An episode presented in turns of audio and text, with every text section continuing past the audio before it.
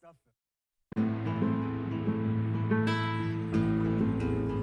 I'm on the ride of a lifetime. I'm on a ship that's sailing to uncharted shore.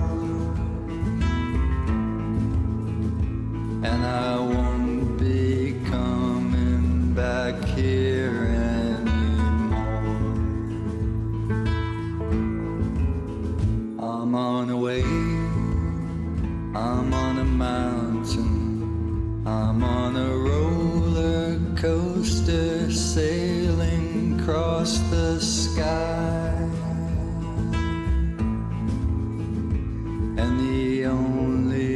trouble is in wondering why.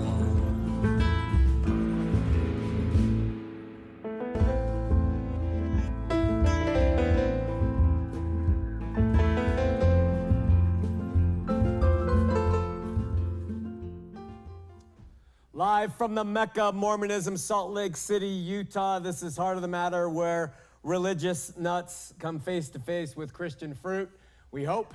Uh, and I'm your host, Shawn McCraney. We praise the true and living God for allowing us to be part of this, his ministry. We're grateful for those who help out every week, who volunteer, keep things going on the phones, behind the scenes, in the cage, behind the cameras and all those who support uh, the ministry around the world. We thank you. Thanks for being with us tonight. You know, I think we may have been missing something in our church, uh, in our approach to doing church. And, and we've been getting some really good ideas. Linda gave us this idea. Take a look. All right, Brian's going to lead us in the Holy Ghost Hokey Pokey. You can... Put your right hand in, put your right hand out. You put your right hand in, you put your right hand out.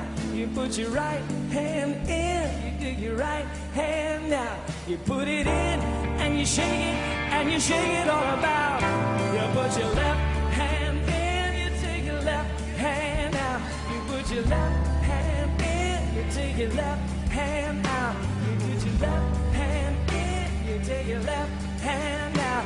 Put it in and you shake it and you shake it all about. You put your right foot in, you take your right foot out. You put your right foot in, you take your right foot out. You put your right foot in, you take your right, right, foot out.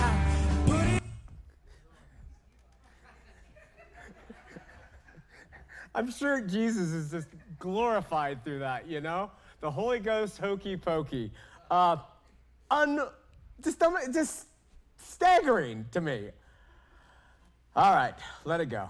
One of the greatest complaints many former Latter day Saints have with Mormonism is when they step back and they examine the faith, they often see it as nothing more than a social club with some religious application.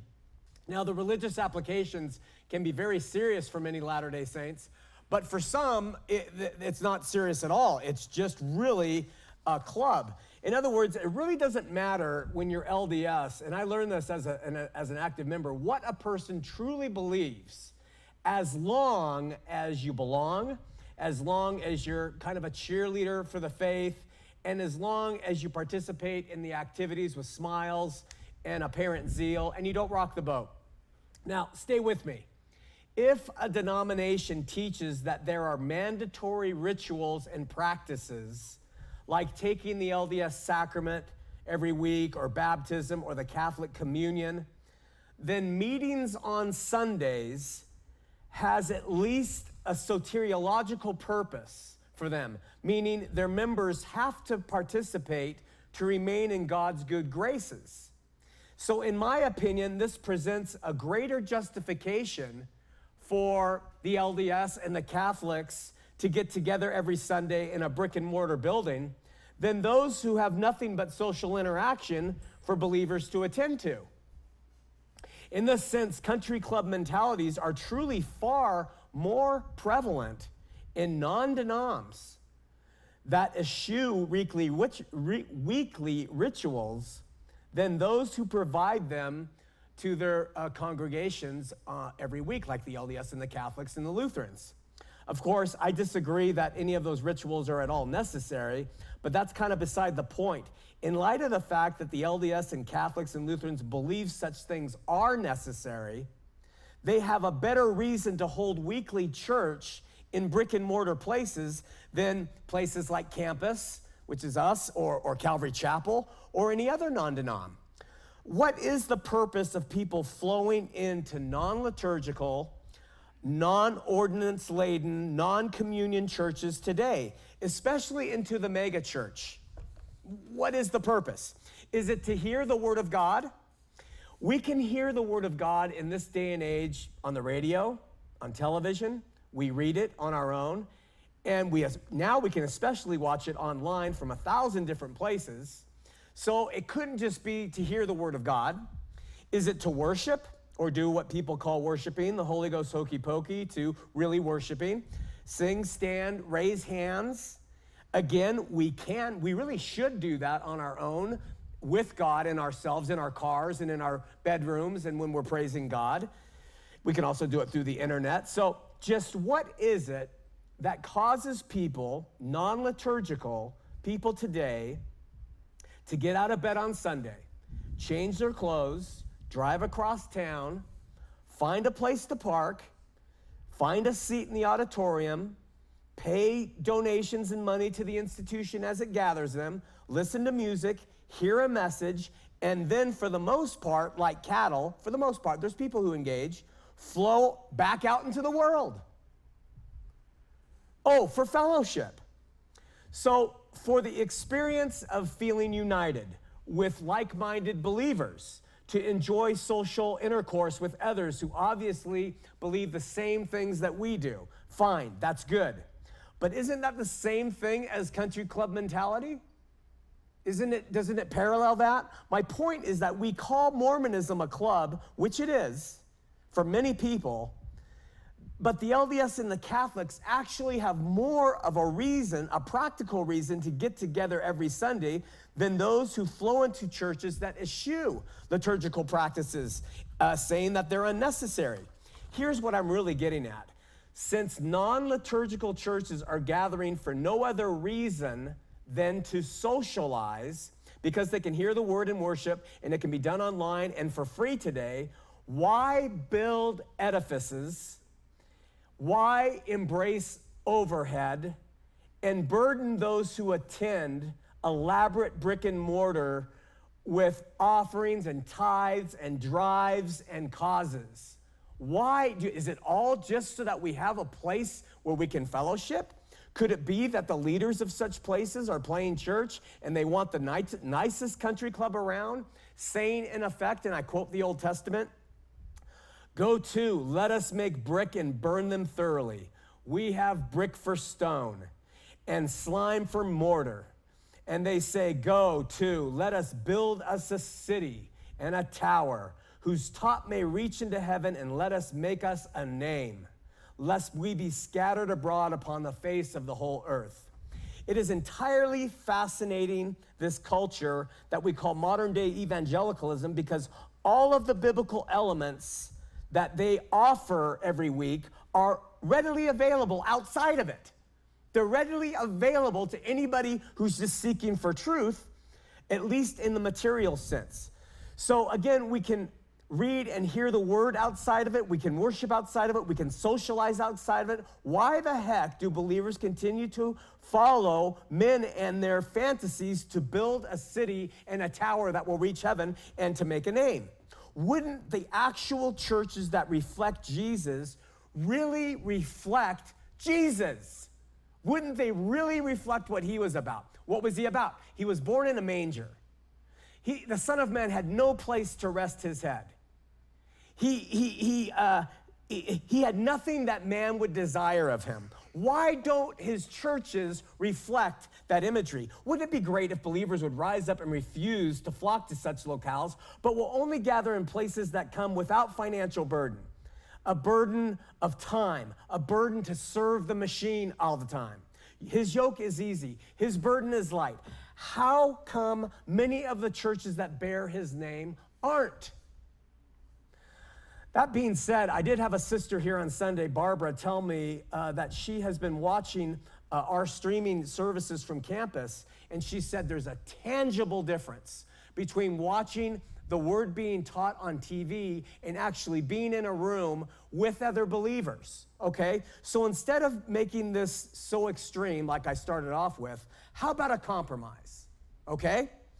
Let's gather in places and meet and sing and study and fellowship, but work hard to deconstruct them. Wouldn't it be great if across the nation, across the world, we would deconstruct Christianity as it is today? Wouldn't it be nice if evangelicalism unitedly decided to liquidate their superfluous assets? Superfluous assets surrounding them, dumb the whole thing down, and use the excess to really make a dent in something real instead of surrounding themselves in comfort. All stuff to consider in an age where, I'm gonna tell you, the young people are not gonna put up with it. They will see through it and they will say no more. They're not gonna accept the burdens in the game plan. They're gonna see it. Uh, the older generation, we like the standard of going to church and it's a nice facility and things. The younger generation, we got a lot of people who could give a rat's rear end about that. They just want what's real when it comes to God and Christ, whether you meet in a barn or whether you meet out on the street or at some other place. And with that, let's have a word of prayer. Father, we seek you, uh, and I pray your forgiveness for the things that I say which are incorrect. We pray that you will help us to be seekers of truth, your truth supported and substantiated by the Bible, the historical record uh, of your work among the nation of Israel. We pray that we will have eyes to, ear, uh, eyes to see and ears to hear and uh, grow in faith and be willing to constantly uh, turn our will and self over to you. Uh, help the program to now and those who are seeking. In Jesus' name, amen. Sorry, let me clear my throat. All right, it's going to be a little heavy tonight. Stay with me, though, it's interesting we're going to continue forth what, what Jesus himself said about his second coming in the gospel accounts. So we can get into examples from the rest of the Bible of what his chosen 12 said about. And that's really interesting. It's not that what Jesus says isn't interesting, but he speaks in apocryphal language, and it's very difficult to uh, discern that, and that's why there's so many arguments about it. Here in the state of Utah, there are pastors, good pastors, almost screaming from the pulpit for their congregates to, to ready themselves because, you know, he's a coming and be on high alert, batten down the hatches. The Antichrist is rising. Mormonism started off as a millennialist movement. Smith and the others were saying, It's coming. We got to prepare ourselves prepare the kingdom of heaven so Jesus will come back and receive it. That was in its roots from its infancy. I'm sure it's being sh- shouted all over the world with things that are going on in Israel. It has been for centuries. But what does the Bible say? The focus that these preachers put on the imminent return of Christ really makes me sad, not because we differ on eschatology, but because they are unduly burdening their congregates who ought to walk in the trust and faith that God has their back, whether he came in 70 AD at the fall of uh, Jerusalem or if he's coming next week. Either way, God has the believers back. Why the undo? The hype is just not necessary. Okay, in our study of Matthew 24, we have to recall that the disciples have come to Jesus at the beginning of Matthew 24 with three specific questions. I would suggest that the rest of Matthew 24 is Jesus answering these three questions. They said, Jesus, tell us, when shall these things be?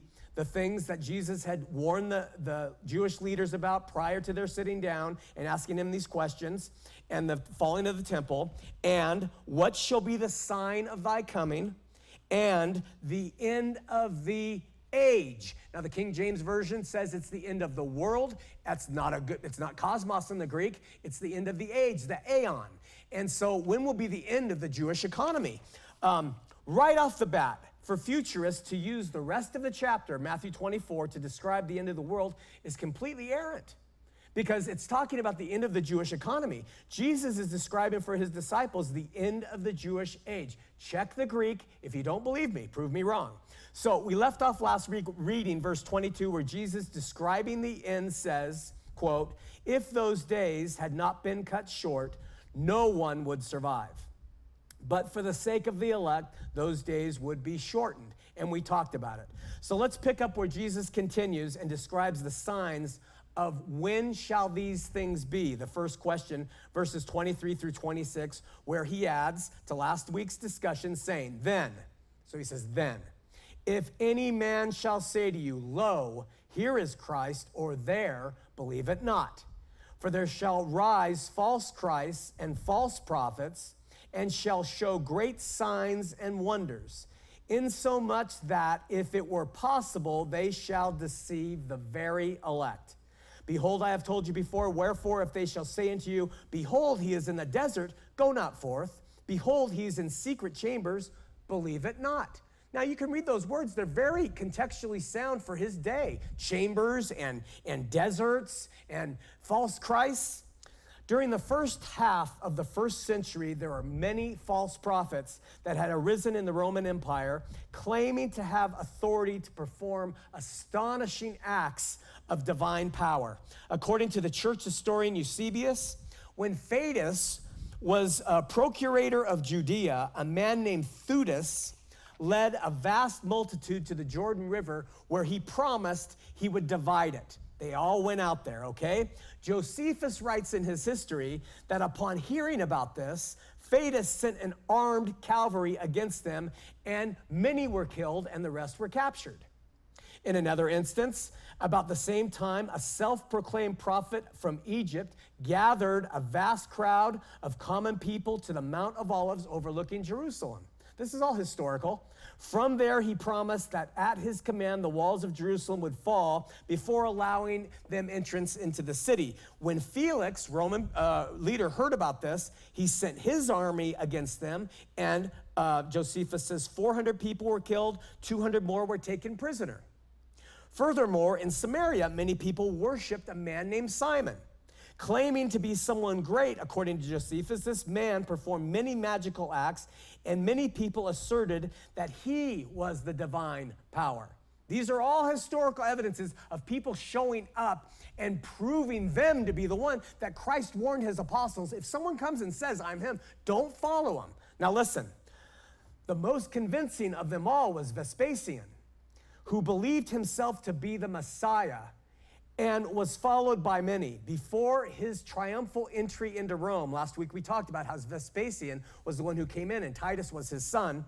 Well, Vespasian apparently healed a blind man and a man with a withered hand, fulfilling Matthew 24, 23 through 24, where Christ says, At that time, if anyone says to you, Look, here is Christ, or there he is, do not believe it, for false Christs and false prophets will appear and perform great signs and miracles to deceive even the elect, if that were possible. Listen carefully to what Paul writes in First Thessalonians, I mean Second Thessalonians chapter 2. Now I'm going to read this, uh, I'm going to read through this. Just try to listen to it from Paul writing to the, the believers at Thessalonica. Just try to imagine that those believers are reading his epistle and what he says to them. You ready? Now, futurists, people who are waiting for Christ to come, take this and they say, This is speaking of the man who's coming. But just listen to what it says. Paul writes, Now we beseech you, brethren, by the coming of our Lord Jesus Christ and by our gathering together unto him. So it's a letter, to, it's an epistle to them. He says, By our gathering unto them, that you be not soon shaken in mind nor be troubled, neither by spirit, nor by word, nor by letter as from us. So there was a lot of false things going around as that day of Christ is at hand. Remember, we've talked about passages where at hand is used in Scripture to describe Christ's coming. Here, Paul says, don't let these people make you think it's at hand. It's not at hand yet, okay? He goes on. Let no man deceive you by any means, for that day shall not come except there come a falling away first, and that man of sin be revealed, the son of perdition, who opposeth and exalteth himself above all that is called God and that is worshiped, so that he, as God, sitting in the temple of God, shows himself that he is God. Remember this when I described Vespasian in a minute. Remember ye not what, what, excuse me, remember ye not that when I was yet with you, I told you these things? And now ye know that what withholdeth that he might be revealed in his time? For the mystery of iniquity doth already work. For the mystery of iniquity doth already work, he tells them. It's going on. The guy's getting on there. Only he who now letteth will let until he be taken out of the way. Then shall that wicked be revealed, whom the Lord shall consume with the spirit of his mouth and shall destroy with the brightness of his coming. So, of course, the futurists are still waiting for this miracle working demon to show up, but the historical record strongly suggest, suggests he already has. Who? Remember that immediately prior to becoming Caesar, Vespasian, the former Roman general of the Jewish war, was approached by that blind man and a man with a withered hand. The two men fell before the emperor and begged to be healed by him. Initially reluctant, Vespasian finally agreed to heal them, and this is what Josephus, we talked about last week, he was assigned to record this stuff. This is what he wrote.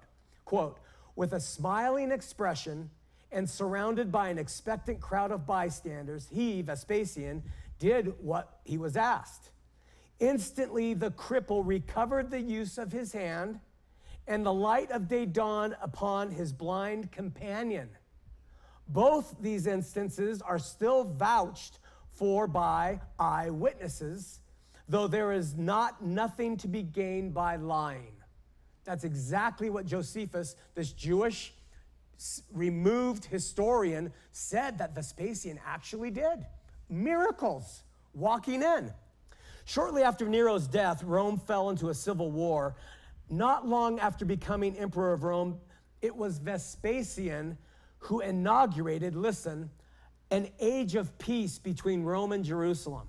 We talk about the Antichrist who will come and he's going to make it a, a, an agreement and all the stuff, and, he, and there's going to be peace. Well, Vespasian did this, having put an end to the war in Israel and the civil war in Rome. He had revived the Roman Empire, bringing treaty. Furthermore, an ancient Jewish prophecy predicted that a king would arise out of Israel to rule. During Israel's war with Rome, many Jews fully expected the Messiah to rise up and forcibly establish this new order. The Jews, however, ultimately lost this war, so the prophecy was regarded by many to have been fulfilled by Vespasian. Having been stationed in Israel immediate before coming emperor, Vespasian, who could be the beast of Revelation, was widely regarded as the Jewish Messiah by the people at that time. In addition to all this about Vespasian, excuse me, during the Jewish war, the leaders, remember, the Jews were fighting against Rome and they were going to get slaughtered. But the leaders thought that they could win. So, what the leaders did was they compelled others to rebel by, and they caused some of them to act as prophets and to speak for God and to tell people we are going to win. So, what they did, the people were suborned or bribed to predict that God would deliver Israel from the Romans in order to encourage the Jews to keep fighting. All right? One of these prophets caused multiple uh, deaths, according to Josephus. This man made a public declaration in Jerusalem that God had commanded the people to seek refuge in the temple, where they would be delivered miraculously. Of course, Jesus warned his apostles to be on the lookout for such deliverers right here in Matthew 24. Naturally, these predictions proved to be false, and these false prophets were collectively responsible for a tremendous amount of loss of life. Last week, we quoted 1,100 Jews slaughtered because they followed people like that. In verse 27, Jesus continues, and he says, For as lightning comes out of the east, and shines into the west, so shall the coming of the Son of Man be. There are several ways to understand this apocalyptic verbiage, and one or more of them might be correct. You consider it, they're all viable. First of all, listen to what Jesus says. For as the lightning comes out of the east, so he gives us a picture, and shines even to the west, so shall also the coming of the Son of Man be. You could take it in a very simple way. As so, and so we might think Jesus was saying that uh, the Son of Man would come and it would be quick, it would be bright, it would be evinced in the signs in the sky coming from the east, and not a literal presence of him walking around on the ground. In the Old Testament, when God was described as coming in the clouds, the Spirit of the Lord was pictured as riding dark storm clouds, accompanied by rumblings of the earth, thunder, and lightning. Let me read to you 2 Samuel 22 10 through uh, 15. It's an example. This is describing the very same language Jesus says about coming. Ready? It says in uh, 2 Samuel, He parted the heavens and came down. Whenever the Jews believed God was coming down, this is how they described it. Dark clouds were under his feet. He mounted the cherubim and flew. He soared on the wings of the wind. He made darkness his canopy around him, the dark rain clouds of the sky. Out of the brightness of his presence, bolts of lightning uh, blazed forth. The Lord thundered from heaven. The voice of the Most High resounded. He shot his arrows and scattered the enemy with great bolts of lightning. He routed them. That's the language of the Old Testament, how they would describe God visiting his judgment upon the earth. In Matthew 24, 27, Jesus promises to return in a like manner. In fact, um, Jesus likens the fact that he likens his return as lightning that comes from the east illustrates the fact that when Christ comes in the clouds in judgment, he will do so as the Lord has done in the past, riding on dark storm clouds accompanied by lightning. Matthew 24, 27 was fulfilled both literally and symbolically in the Jewish war. Historical confirmation of lightning marking the second coming of Christ is found in the writings of Roman uh, historian Tacitus, who wrote, quote, ready? In the sky appeared a vision of armies in conflict, of glittering armor. A sudden lightning flash from the clouds lit up the temple the doors of the holy place abruptly opened. A superhuman voice was heard to declare that the gods were leaving it. And in the same instant came the rushing tumult of their departure. That's reported by Josephus in Wars, his book. In this brief account, Tacitus, the secular Roman, may have unknowingly recorded the lightning flash associated with the heavenly return of Jesus. Now, admittedly, Tacitus wrote of this happening in 66 AD, okay? But Jesus is describing the sign of his coming, and that could have been one of the signs that the believers were looking for, and Tacitus brought it out. Notice how he mentions that a superhuman voice was heard. Tacitus writes this, which parallels and echoes 2 Samuel 22 14, which I just read, which says, The Lord thundered from heaven, and the voice and the Most High uttered his voice. Josephus also mentioned in his War of the Jews, saying, quote, listen, before sunsetting, this is Josephus' account, chariots and troops of soldiers in their armor were seen running about among the clouds and surrounding of cities, end quote. That's a firsthand witness, you guys, who says there were uh, soldiers and warriors in the clouds surrounding the cities. you know, Perhaps the most detailed description of the second coming is found in Revelation 19 11 through 14. It says this And I saw the heaven opened, and behold, a white horse. And he that sat upon him was called faithful and true, and in righteousness he does judge and make war. His eyes were as a flame of fire, and on his head were many crowns, and he had a name written that no man knew but he himself, and he was clothed with a vesture dipped in blood, and his name is called the Word of God and the armies which were in heaven followed him upon white horses, clothed in fine linen, white and clean. In these verses, Jesus is pictured riding a white horse, leading an army of angels on horseback in the clouds. The description of the second coming in Revelation 19:11 and Josephus's account, firsthand account of the army in the clouds over Israel, bears uncanny resemblance. Could it be that both Tacitus and Josephus unwittingly recorded the, the second coming that Christ prophesied? Additionally, according to Tacitus, quote, a sudden lightning flash from the clouds lit up the temple. He seems to imply that the lightning struck the temple during what appears to be a miraculous appearance. Where did the, uh, where did the temple stand? Where does the Temple Mount stand? It stands on the eastern edge of Jerusalem. So as lightning comes from the east, so and uh, shines to the west. Therefore, if lightning struck the temple, and Tacitus, as Tacitus seems to imply, then in this event, one can appreciate the literal fulfillment of lightning that comes from the east, mentioned by Jesus in Matthew 24, 27. Um,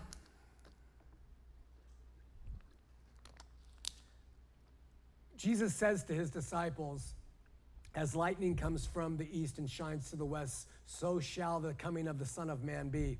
There are three instances where Christians were given a sign to leave the city of Jerusalem. The first started in the War of Iyar, AD 66. That's what Tacitus reported. Then, following was the entrance of the Roy, uh, Roman army into the city under Florus, and then later again the fall of that same year.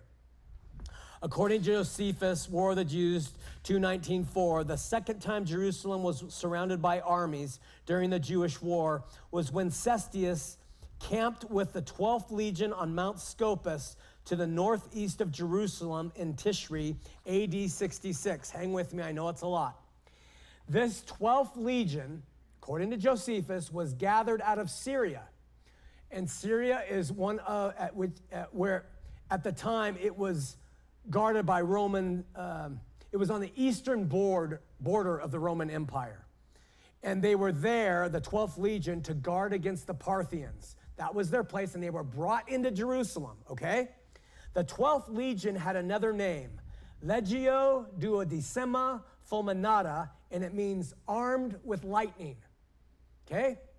And the military flag of the 12th Legion, which was flown wherever they went, when they came into Jerusalem from the east, from the border protecting it, when they came in, guess what was on their flags?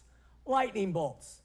Just another possible way that we can see the fulfillment of Christ, what he warns about them. Um, additionally, we have to note that the symbol for Rome is the Aquila or Aquila. Sorry, I never know how to pronounce Latin words, the Aquila or Aquila. An eagle that bears the lightning bolts of Jupiter. And so these eagles were emblazoned upon their uh, uh, shields and on their epaulets eagles holding the lightning bolts of Jupiter, okay? And uh, just another way that the fulfillment of the destruction of Jerusalem and the Christians who were warned by the early apostles, this is what the Lord told us to look for. They're seeing all this stuff and they know it's getting closer and closer. Let's end with verse 28 of 24, where Jesus says, For wheresoever the carcass is, there will be eagles gathered together. So he summarizes this. He says, as lightning comes from the east and shines to the west, and then he summarizes, he says, For wheresoever the carcass is, there will the eagles be gathered together.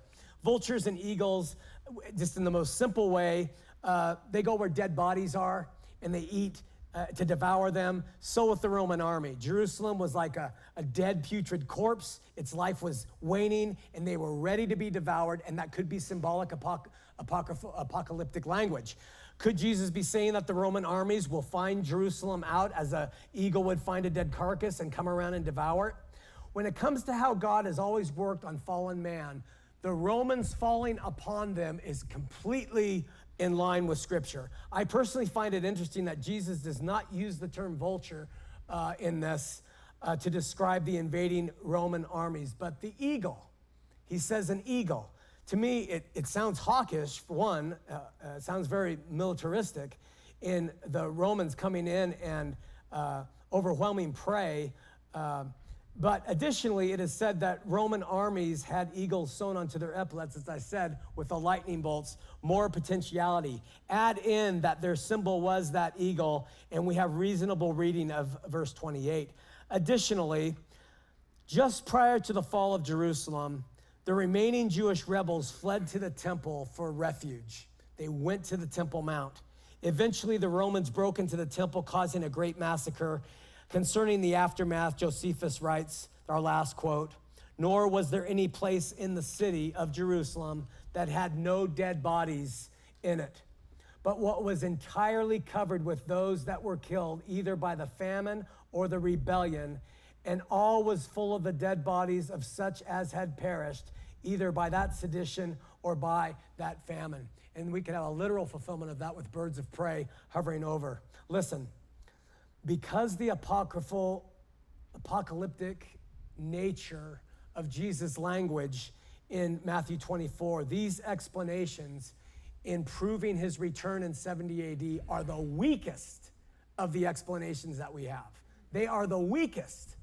Just wait till we get and read what the apostles said about his coming.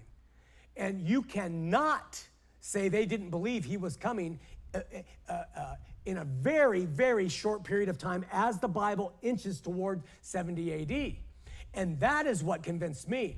We can all differ about what Matthew 24 says. And that's why there's a division between uh, uh, preterists and uh, futurists and all this.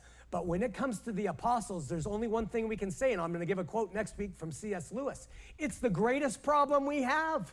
It's the greatest problem we have in Scripture. They were either wrong and they thought he was coming and he didn't. Therefore, we're reading words of the apostles that we trust as being inspired, but they were wrong, or they were right. And if they were right, then we have been seeing it wrong the whole time. Let's open up the phones 801 590 8413, 801 590 8413. While the operators clear your calls, take a look at these three friendly reminders. Eyeball. La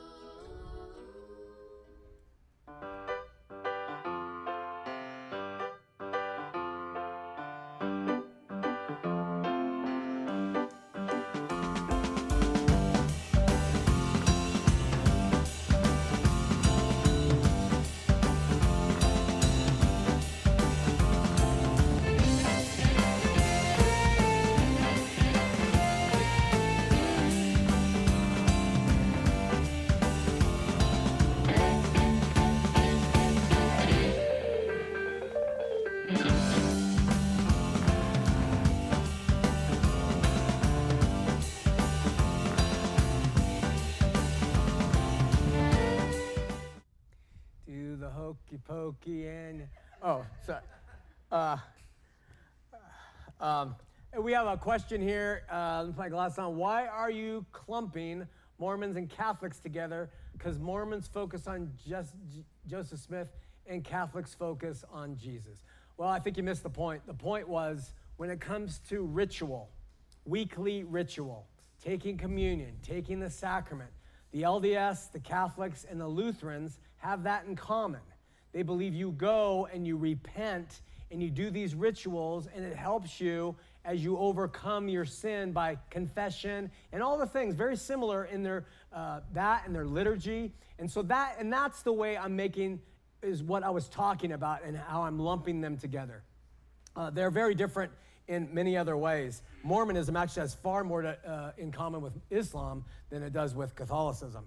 Uh, uh, you know, one thing that's really important to understand, you guys, when we talk about eschatology, end times, in the Mormon Christian debate, which is still on our plate here, it's really important to understand that, that Joseph Smith, he bought into the second coming fervor, the millennialist return way back when, and the LDS are still waiting for the return.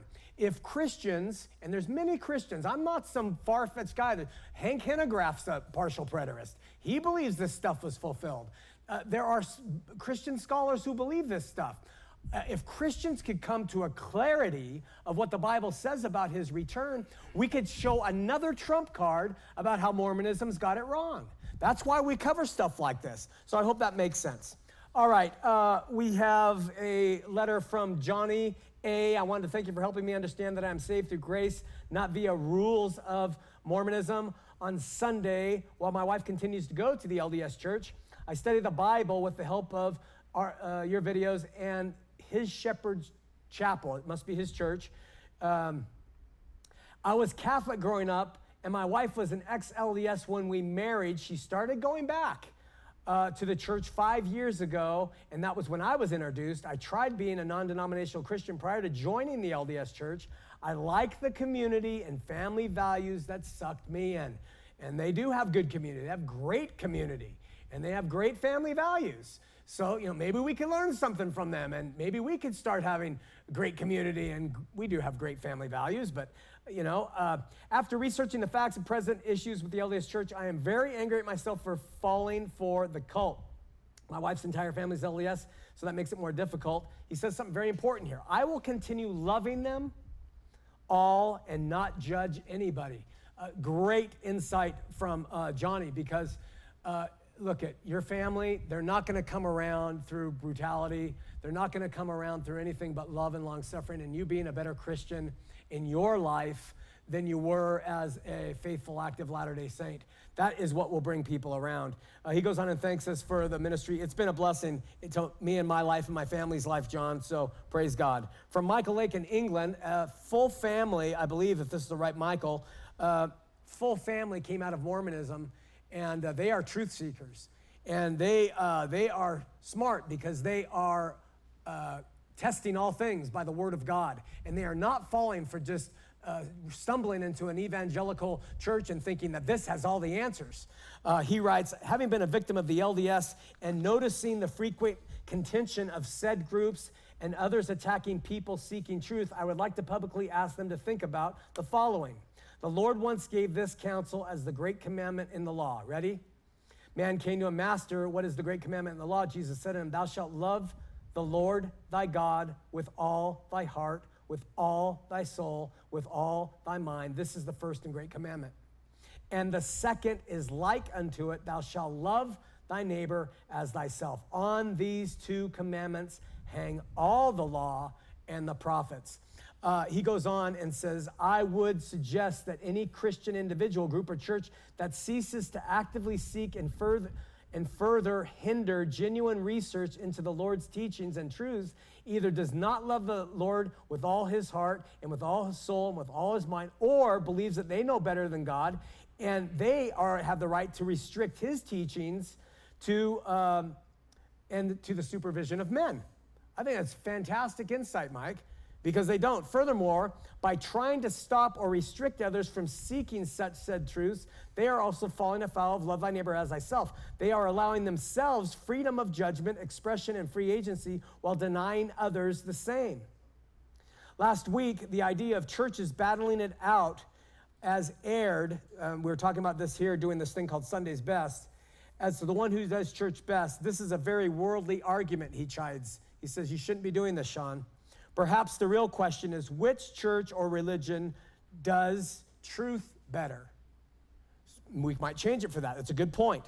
And, and they says, finally, yet again, it seems people do not really get that the LDS are also still under the cosh by the current program coverage of Heart of the Matter.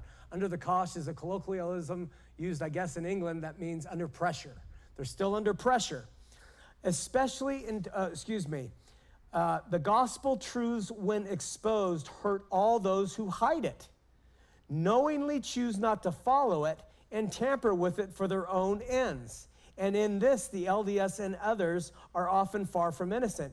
If you, Shawn, can find the Greek meaning and translation errors, something you do well, by the way, we do we really believe the LDS, with its universities, paid researchers, and teams of religious scholars and billions of dollars budget, are truly unaware? I personally don't think so. He makes some great points. He says and suggests to me, let's just keep to the word in spirit and in truth and growth from the exploration of true biblical teachings. And may we continue to look after and support one another as brothers and sisters in Christ.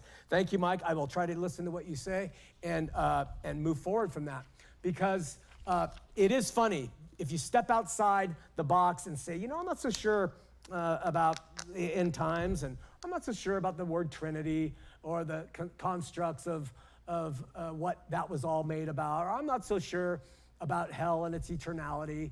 You know, I know hell's real, I know people will suffer, uh, but the eternality of it, I question that. I wonder. I mean, it's like you're uh, the biggest social pariah that ever walked the face of the earth, and you're kicked to the curb as quickly as you are kicked to the curb uh, if you stand up like John Dehlin and say Mormonism's got some problems. They kick you to the curb.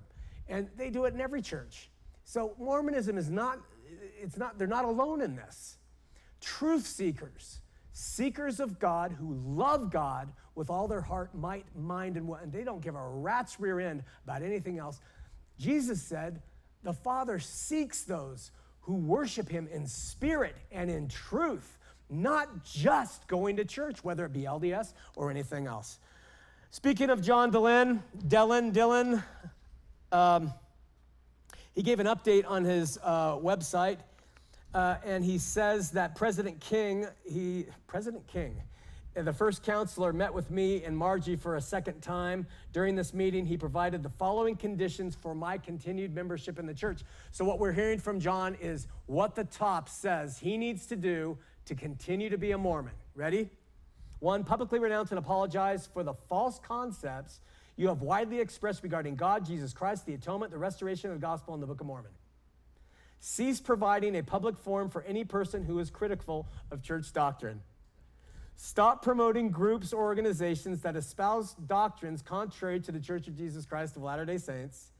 Resign your status as an ordained minister of another faith. He got a license to marry somebody, he never used it, and they want to rein that back in and say, don't uh, do that.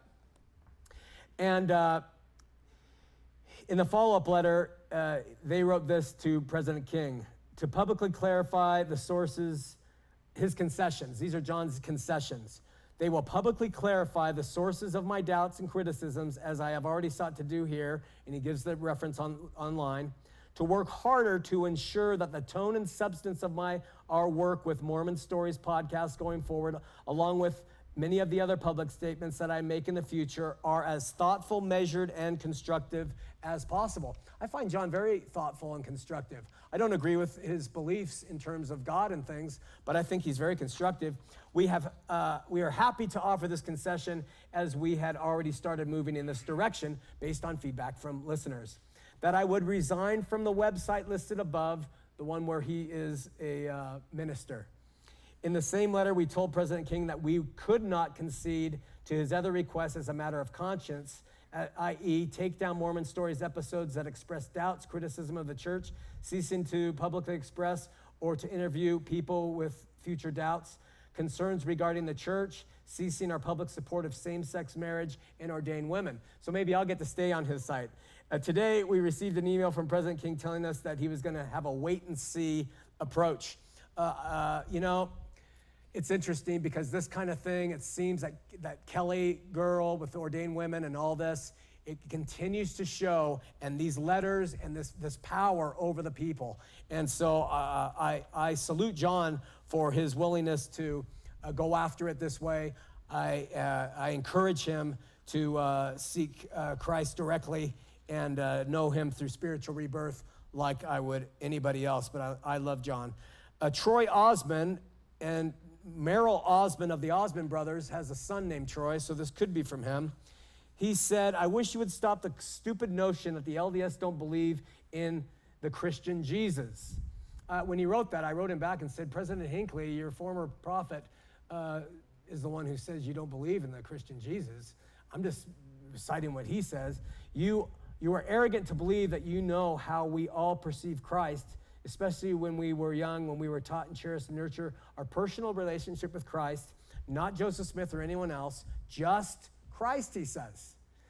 And then he goes on, and this is what he says Jesus Christ is my friend.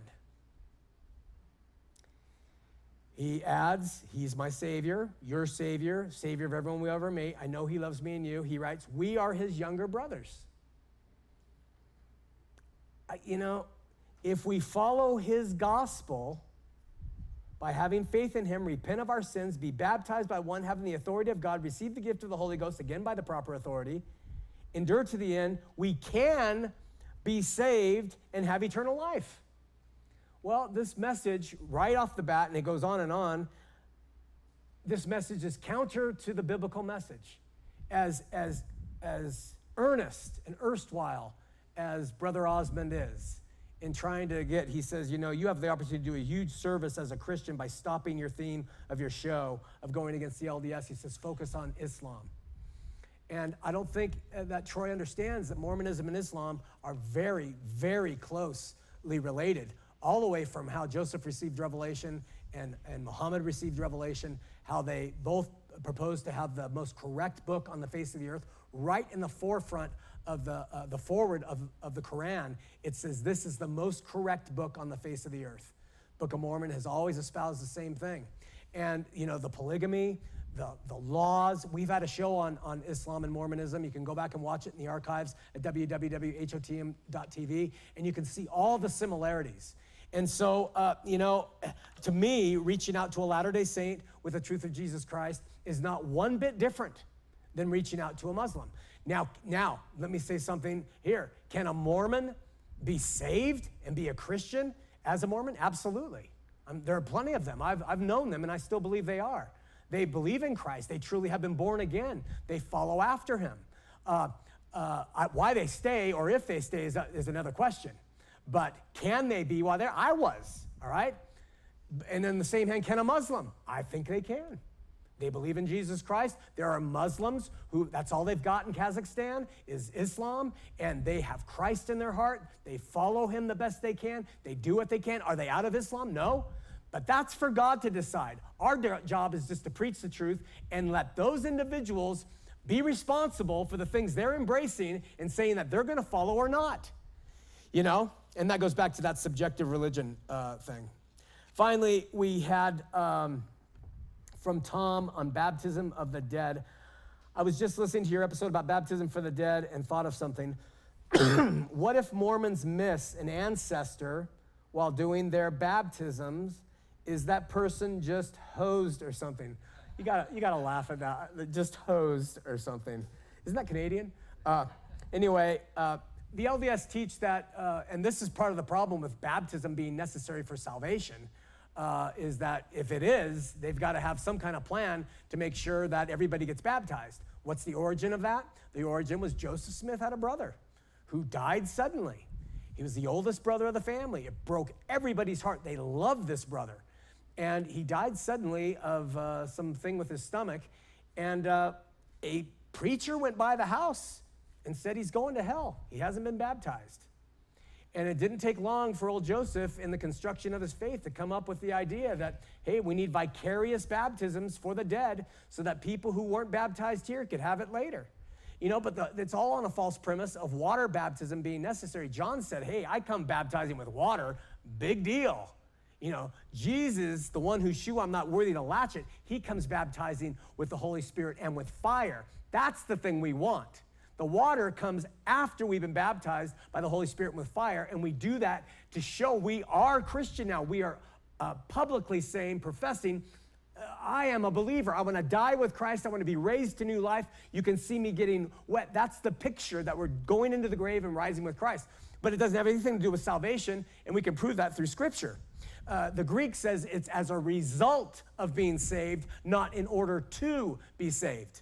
So, anyway, um, but the LDS teach that in the millennium, right, right now we just do, they just do rituals in the temple in mass. Every name gets uh, uh, done. You know, Heber Jones baptized, all right? But in the millennium, the LDS believe that in the temple, the heavens will be open, the veil will be parted, and the, from heaven it will say, Heber Jones, no. Uh, Jim Smith, no. Stuart Anderson, no. Uh, Bill, Bill Brown, yes And so, and that's how they'll take care of those who have been missed or lost. That's the way I've understood it. I could be wrong on that, but I think that's pretty much the way it goes. We have a caller, James from Brentwood, California. Brent, James in Brentwood, you're on the air. Yeah, hi, Shawn. Uh, thank you for all the work you do and the show you put out. Um, on your series as Jesus returned, I, I just want to clarify something. It's my understanding uh, we could say he was uh, Jesus was born in whatever year zero zero, and he died in 40 years later. Is that kind of how we know it, or? Yeah, they say three or four BC and died at 33. Okay. Now, now, of course, my understanding is he died, whatever, Good Friday, we call it, and then resurrected on Sunday. And we know he came back once. Are you saying in your series that he came back again, possibly, whatever, 10, 30, 40 years after that? Oh, so you're counting his coming back in a resurrected form as a uh, uh, when he was resurrected as his as his second coming? Uh, yeah, that's what I'm trying to clarify. Like, Yeah. you know, him being born here, that's the first visit. Him resurrecting, that's the second visit. I mean, did he did he come again after the the, the Sunday we celebrate? Because he he went back to heaven. At least that's how I see it. Yeah. Uh, and then it, the way you're telling us in the last three shows, are you saying he came back in the last, you know, another time, 40 years after that? I, I don't know. Yeah. I was just trying to get some clarity on that. And then, you know, a lot of, I'm a Christian. I, uh, Wait, wait, before you go on, I want to hear it, but but I, I can't. Let me just try to answer this one first. okay. Okay? When Jesus was talking about his second coming, we know it wasn't resurrection because, Okay. because in Matthew 24, the disciples say, When will these things be? What will be the sign of thy coming? And when will be the end of this age? And he describes all this stuff we've been covering. None of that Yeah. stuff is applicable to him before he resurrected. None of it. True. Yeah, it so- would have had to happen in like a couple days. Yeah, it all would have had to happen in, in a very brief period of time. Okay, so so then, so then you're. I'm not saying you're thinking, but the way you, I, I appreciate you. You read the Bible and you don't, uh, you know, make more of it than what's there. And uh, and I know a lot of people do, and they believe in traditions. And you know, as a Christian, I have an open mind. You can you can show me anything. You know, if a Muslim comes up to me and says, "Hey, here's what I believe," I'm like, "Tell me all about it." But I'm not gonna, you know, get all uh, crazy on them and say, "No, you must believe my way." But Good. and anyway, but so so you're thinking that maybe after his resurrection, he came back, whatever, in the next 50 years, let's just say. Yeah, 40 years is a generation, and he says in, in Okay. Matthew, he says within this generation will not pass. So yes, Okay, and then the last thing, and this is very fast, is so you know, as a Christian, uh, yes, I'm an earthly person, and truth be told, I should be just begging for heaven as a Christian. But you know, you get kind of this is all I know is earth. But I mean, should as Christians, uh, you know, the group I'm with, we all kind of look forward to Jesus coming again. Does the Bible speak to that? If if, if we say he came back once already, uh, I guess I guess my question is, where's the hope in the future? yeah, You uh, and and and it's a great question because this this teaching does tend to undermine the hope that people who have been walking and looking for his second coming. It tends to deflate that. That's not the intention. All it's Yeah, yeah. We're to get to what that hope is and what the application is, James, and I think you'll be uh, you'll understand it. And there is hope, uh, but I, it Yeah. will be a little tweak, and we're to get to that in the weeks to come. Okay, thank you. And uh, you know, I'm I'm I'm in agreement with you. People see blood moons and earthquakes, and all of a sudden, I told you the end is coming, and you know, Yeah. they nobody knows. Yeah. I mean, he's they they he, he Jesus even tells you no one's gonna have a clue. Only I know. Yeah. Yeah. Hey, thanks so much, man. my brother. Thanks. Love your show. Awesome. Thanks. Okay, bye. We're going to really try to take a quick call from Eddie in Clinton, North Carolina. Eddie, quickly on Heart of the Matter. Hello? Eddie, you're on the air. You have to turn down your computer. Oh, I'm sorry, man. My, my computer's a little bit below yours, uh, behind what y'all teaching. I was watching on YouTube. Um, my question to you, man, is um, with this teaching that you're having about uh, him coming out uh, at 70 AD or whatever you're saying, then why didn't the early church fathers, like the uh, apostles, disciples, and things like that, that uh, that we read about, why didn't they come out and outright say, "Hey, Bring up the opening Jesus already came back, guys"? We're going to show you some opening quotes, Eddie, from the early church fathers. Actually, one of the earliest church fathers. This is what we open the show with. Will you bring them up, Merle, if you can find them? And we're going to read these. And, and, and here's what the early church fathers said about what I'm talking about, all right? Here's two of them. Right. Uh, let's see if we can get it up. All right. Uh, Chrysostom in his liturgy, remembering this saving commandment and all those things which came to pass for us the cross, the grave, the resurrection on the third day, the ascension into heaven, the sitting down on the right hand, the second and glorious coming again. Okay, that's what he said. Let me give you one. Origen, 100 AD, hundreds AD. I challenge anyone to prove my statement untrue if I say that the entire Jewish nation was destroyed less than a whole generation later on account of these sufferings which they inflicted on Jesus. For it was, I believe, 42 years from the time that they crucified Jesus to the destruction of Jerusalem. Now, that one's not as on point saying that he came back, but it, he did visit with everything he's describing in Matthew 24, and that's from an early church father. And there's more, and we're going to show you more as the show continues. Okay. Um, sort of go back with what James saying, and, and, and I'm, I'm with it because I, I was in, when you picked up my, like I said, my YouTube was, uh, I guess, a few minutes behind y'all. He was saying that uh, that there's nothing to look forward to. If he's already came back, um, it, and, and the Bible says that, that to every man there's going to be one death and all that kind of stuff. What is our future hope? What is what is the future hope for, for all believers if he's already fulfilled all the prophecies of what the Bible has uh, given us? If he's if he's already died, rose Yep. again, sanctified all the people, Yep. came back, called them home, Yep. where are we going? What, Okay, what's, okay. what's the next place? What has the second coming, the imminent second coming, meant to someone who is a believer their whole life who died yesterday, a week ago, 50 years ago, 200 years ago, 1,000 years ago, 2,000 years ago? Millions and millions of Christians have lived a Christian life and died expecting for his return. And you know what? They had it. When they died, they have their second coming and they have a face to face judgment and they have their second coming. It's an individual, respective experience now. The collective one was done in 70 AD, but we're to build on that. We're out of time. Eddie, thank you so much for watching. We love and praise God. Stay with us. Some things are off. Many things may be off, many things may be right on, but we're going to pursue this until we can figure it out the best of our ability. God bless you. We'll see you next week here on Heart of the Matter. Good job, all the I'm on a ride, going nowhere. I am an existential cowboy on the and I won't be coming out. I'm going in. This man's awake, a storm's arising, the dawn's awaiting till a hundred monkeys know. And I can feel the light monkey start